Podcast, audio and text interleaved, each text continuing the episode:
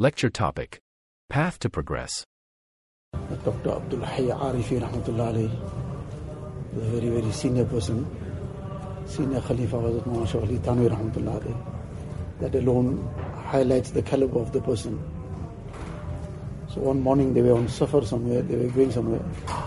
So somebody who was part of the group, so after, after some time, so he asked him, Did you have your breakfast today?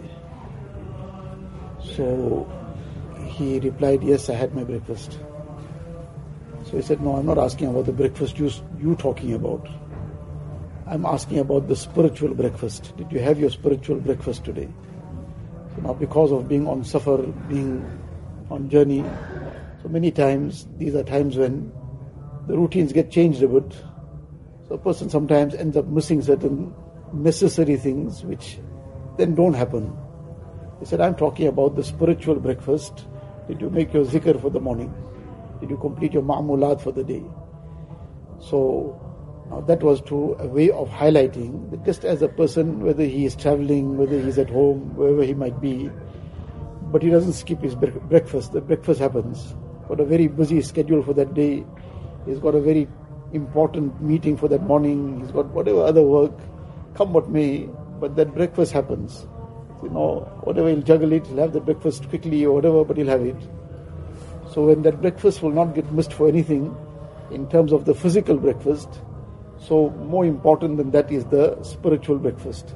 So the spiritual breakfast is the ma'mulat of the day, the zikr, especially in terms of whatever has been prescribed to us, otherwise as mentioned, the three tasbihat. So many times this is just taken as, mashallah, a very good thing, and that's it. But it's far more than just that. It is a, the essence of everything. Dhikr is the essence of everything. This is what brings alive everything. The three things that are required that take a person forward. So the most important thing is the mujahada of the nafs. Without that, nothing will be achieved. وَالَّذِينَ جَاهَدُوا فِينَا That has been established as the starting point. But without, and without that mujahada, nothing is going to be achieved. The two things that make that mujahada easy and make it very much more possible for a person, very much easier for a person, one is the zikr of Allah Ta'ala, and the second is righteous company, pious company. These two things are essential to make the mujahada easy. Otherwise, that mujahada person then after a while gets tired and he feels this is beyond me, I can't manage this, give this up with the zikr of Allah Ta'ala and the righteous company, the himmat comes in for the mujahada. And that himmat and courage that a person requires, that now suddenly with the barakat of zikr, with the barakat of sohbatu salihin, that strength and energy comes to undertake the mujahada.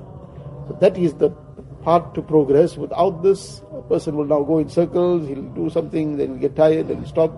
So this is the very essential aspect about zikr. Allah Ta'ala give us tawfiq.